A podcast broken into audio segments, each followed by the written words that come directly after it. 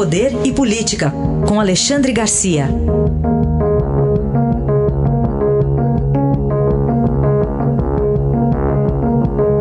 Alexandre, bom dia. Bom dia, Raíssa. Bom dia, Carolina. Bom dia.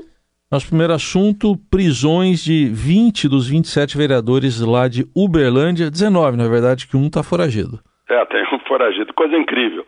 Olha, eu só queria lembrar do que eu disse aqui faz o quê? Três semanas, talvez, que se a gente procurasse a rachadinha, né, esse, esses superfaturamentos, essas notas frias, essa coisa de contrato fraudado e, e, e funcionário fantasma em todos os legislativos brasileiros, municipais, estaduais e federais, a gente ia encontrar muita coisa. Né? E já assim como se encontrou em Uberlândia. Né? Uberlândia é, é mais ou menos a pontinha do iceberg. Né? Ah, porque eu sei como funcionam essas coisas. Né? O, eu esqueci de falar do dízimo também. O sujeito que é nomeado em comissão tem que pagar o dízimo para o partido. Um pedaço do salário dele fica para o partido. Então, isso que a gente viu em Uberlândia, que é vergonhoso, não é só em Uberlândia, infelizmente. Né? Eu sugiro que, pois é, fazer CPI não dá, porque são os próprios contra os mesmos, como dizia um barbeiro que eu conheci. Teria que vir alguma coisa de fora do, dos ministérios públicos, como aconteceu em Minas. É o Ministério Público de Minas e a Polícia Civil de Minas que estão efetuando essas prisões, que conseguiram os mandados de busca, prendendo não apenas os vereadores, mas também mais uma dúzia de pessoas do lado de fora da Câmara que são os seus cúmplices, os que permitem que se façam eh, que se faça esse tipo de, de, de uso do dinheiro do público pagante, do público contribuinte. Vamos continuar falando então sobre dinheiro público, que é o fundo eleitoral que está em discussão lá no Congresso. Sai hoje? Será o orçamento? O é, Alexandre? deve sair hoje, talvez fique alguma coisa para amanhã, né? A gente a gente está acompanhando aí de perto essas uh, tratativas. Foi ótima a reação pública contra os 3 bilhões e 800. Mais do que dobrava o, o, o fundo público que financiou a eleição geral de outubro de, de, do ano passado. Uma eleição que elegeu presidente, né, governadores, deputados federais, estaduais e senadores, e, e, não precisou de todo esse dinheiro. Né? Agora, ao contrário, né, estão querendo 3 bilhões e 800 milhões, então se já estão começando a aceitar dois né? Alguns falam em dois e meio, mas estão começando a aceitar dois.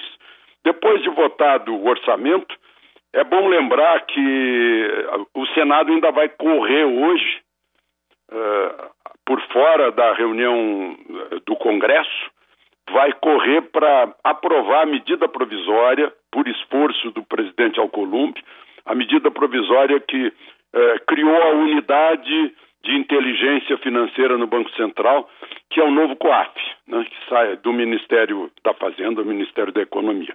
Isso ainda vai acontecer. Depois eles entram em férias.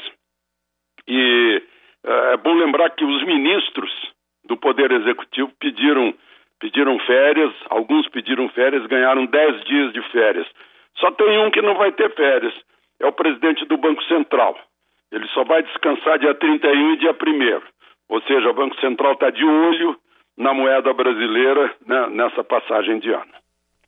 Bom, para fechar, queria que você falasse de um assunto que nem sempre está no noticiário, Alexandre, mas tem uma missão brasileira na República Democrática do Congo, né? É, é por não estar no noticiário que eu, que eu decidi falar, Isso. porque ainda agora, ontem, anteontem, anteontem descobriram 22 cadáveres no Congo de, de agricultores, né? 13 mulheres com braço de, braços decepados, pernas decepadas, cabeças decepadas. É um tal de grupo Forças Democráticas Aliadas. É pior que o Boko Haram. Muito pior. Né? Então, o que eu queria chamar a atenção é que, em primeiro lugar, tem um general brasileiro lá, general Costa Neves, que, que faz parte dessa missão estabilizadora do, da ONU. Mas a ONU chamou, chamou quem? O general uh, uh, Santos Cruz, que é um especialista em Congo. Chamou para lá para ele eh, fazer um relatório dizendo: olha, o que, que vamos fazer com esse grupo? Eu já adivinho mais ou menos o que vai ser feito com esse grupo. Agora, não é só no Congo, não. Né? Lá naquela região do Saara Ocidental, naquela frente Polisário, naquela região, digamos, libertada do Marrocos, está cheio de brasileiro também. Tem, tem, gente cumprindo missão aí no mundo inteiro. Lá no Líbano está tá a Marinha, né? e o Líbano, infelizmente, é uma tristeza a gente saber o que está acontecendo com o Líbano nesse momento. Né? Tudo parado, banco, imagina no Líbano, banco fechado. Né? Problemas seríssimos, os partidos todos estão se levantando contra um, uma corrupção que descobriram também, parece coisa de Brasil, descobriram que enquanto estava em guerra tinha gente ficando miliardária lá dentro do Líbano. Isso revoltou a população. Né? Estão aí pedindo a cabeça do, do chefe de governo e do chefe de Estado. Enfim, e o Brasil está lá também. Era isso que eu queria registrar. Importante registro. Este foi Alexandre Garcia que volta amanhã ao Jornal Dourado. Obrigado, até amanhã. Até amanhã.